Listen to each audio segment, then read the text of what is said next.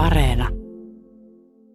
Ehkä Albertin oli elänyt neitivään Töin ja Andreen läheisyydessä, mutta silti täysin erillään, koska nämä luulivat, ettei Albertin kuulunut heihin. Ja Albertin oli vasta myöhemmin ottanut asioista selvää, niin kuin kulttuurihenkilön kanssa naimisiin mennyt nainen pyrkii sivistämään itseään, vain minun mielikseni, pystyäkseen vastaamaan kysymyksiini, kunnes hän sitten jonakin päivänä oli tajunnut kysymysteni johtuvan mustasukkaisuudesta ja perääntynyt. Näin sikäli kuin Gilbert ei valehdellut minulle. Mieleeni jopa juolahti, että Robert, johdateltuaan aikoinaan jotakin flirttiä haluamaansa suuntaan, oli saanut tietää, että Gilbert ei suinkaan inhonnut naisia ja oli mennyt tämän kanssa naimisiin toivoen nautintoja, joita ei sitten löytänytkään avioliitostaan, koska joutui hakemaan niitä muualta. Yksikään näistä olettamuksista ei ollut järjetön, sillä sellaiset naiset kuin Odetten tytär tai Balbekin tyttöjoukko ovat niin monipuolisia ja mieltymyksiltään niin vaihtelevaisia, eivät välttämättä samanaikaisesti, että he siirtyvät vaivattomasti suhteesta naisen kanssa suureen rakkauteen miestä kohtaan, joten heidän hallitsevimman aidon taipumuksensa määritteleminen on vaikeaa. En halunnut lainata kultasilmäistä tyttöä Gilberteltä, koska hän oli juuri lukemassa sitä, mutta hän antoi minulle viimeisenä vierailuiltana unin lukemiseksi toisen kirjan, ja se teki minuun voimakkaan, mutta sekavahkon vaikutuksen, joka jäi lyhytaikaiseksi. Se oli osa Goncourin veljesten julkaisematonta päiväkirjaa. Ennen kuin puhalsin kynttilän sammuksiin, luin katkelman, jonka jäljennän pian näille sivuille – Kirjallisten lahjojeni puute, jota muinoin olin kävelyretkillä Germantin puolella uumoillut, ja joka oli saanut vahvistuksen tämän nyt viimeiseen iltaan kallistuneen oleskeluni aikana, iltana ennen lähtöä, jolloin tavanomainen päivärytmi alkaa höltyä ja ihminen yrittää arvioida itseään. Tämä puute ei tuntunutkaan yhtä harmittavalta, sillä kirjallisuus ei näyttänyt sisältävän mitään syviä totuuksia.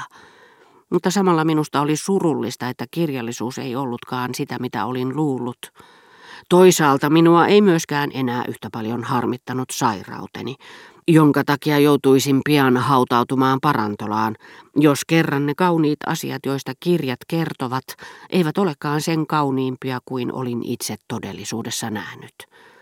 Tosin omituisen ristiriitaista oli se, että nyt kun tämä kirja puhui niistä kauniista asioista, minä halusinkin nähdä ne uudestaan. Mutta nyt sivuihin, jotka luin ennen kuin väsymys sulki silmäni.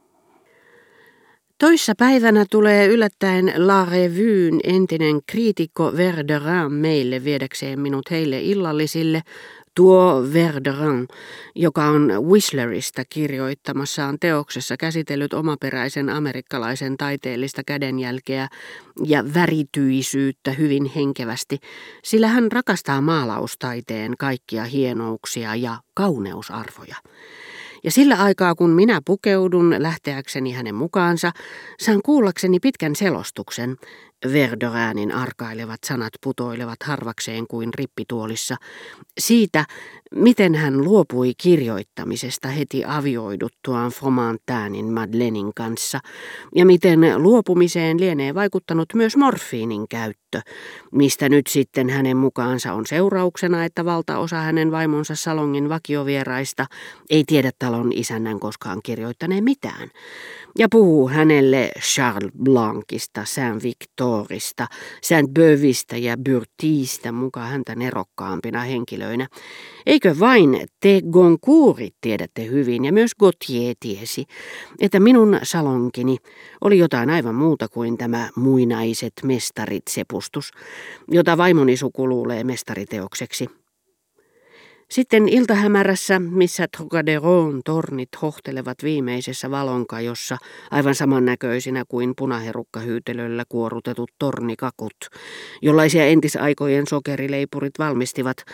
Rupattelu jatkuu vaunuissa ajettaessa kohti Keikontiita, heidän kaupunkipalatsiaan, jonka omistaja väittää olevan entinen Venetsian lähettiläiden palatsi, ja jonka tupakkasalonki on kuulemma siirretty sellaisenaan tuhannen ja yhden yön tarinoiden tyyliin kuuluisasta palatsosta, Nimeä en muista, mutta sen palatson suihkukaivon kehään on kuvattu neitsyen kruunaus, jonka Verderin väittää olevan ehdottomasti kauneinta Sansovinoa, ja sitä heidän vieraansa käyttävät tuhkakuppina.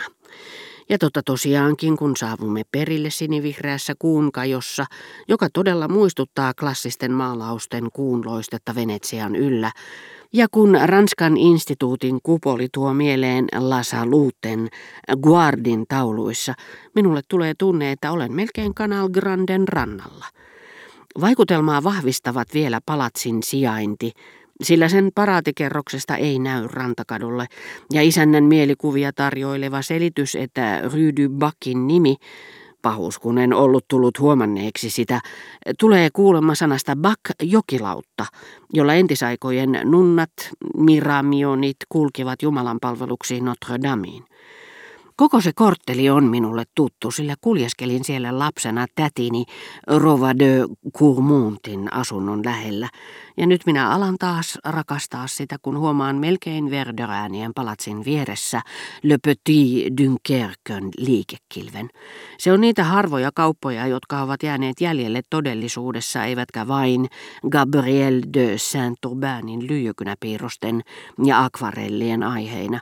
Sinne tulivat 1700-luvun keräilijät istuskelemaan ja hieromaan kauppaa ranskalaisista ja ulkomaisista harvinaisista esineistä, ja kaikesta uusimmasta, mitä taiteet tuottavat, niin kuin sanotaan Le Petit Dunkerquen laskussa, josta luulakseni vain meillä, Verderäänillä ja minulla, on tallella vedos, koristeellisen paperitaiteen mestariarkki, jollaiselle Ludwig XV alamaiset kirjoittelivat laskutoimituksiaan, ja jonka otsikkokuvassa aaltoilee meri laivoineen.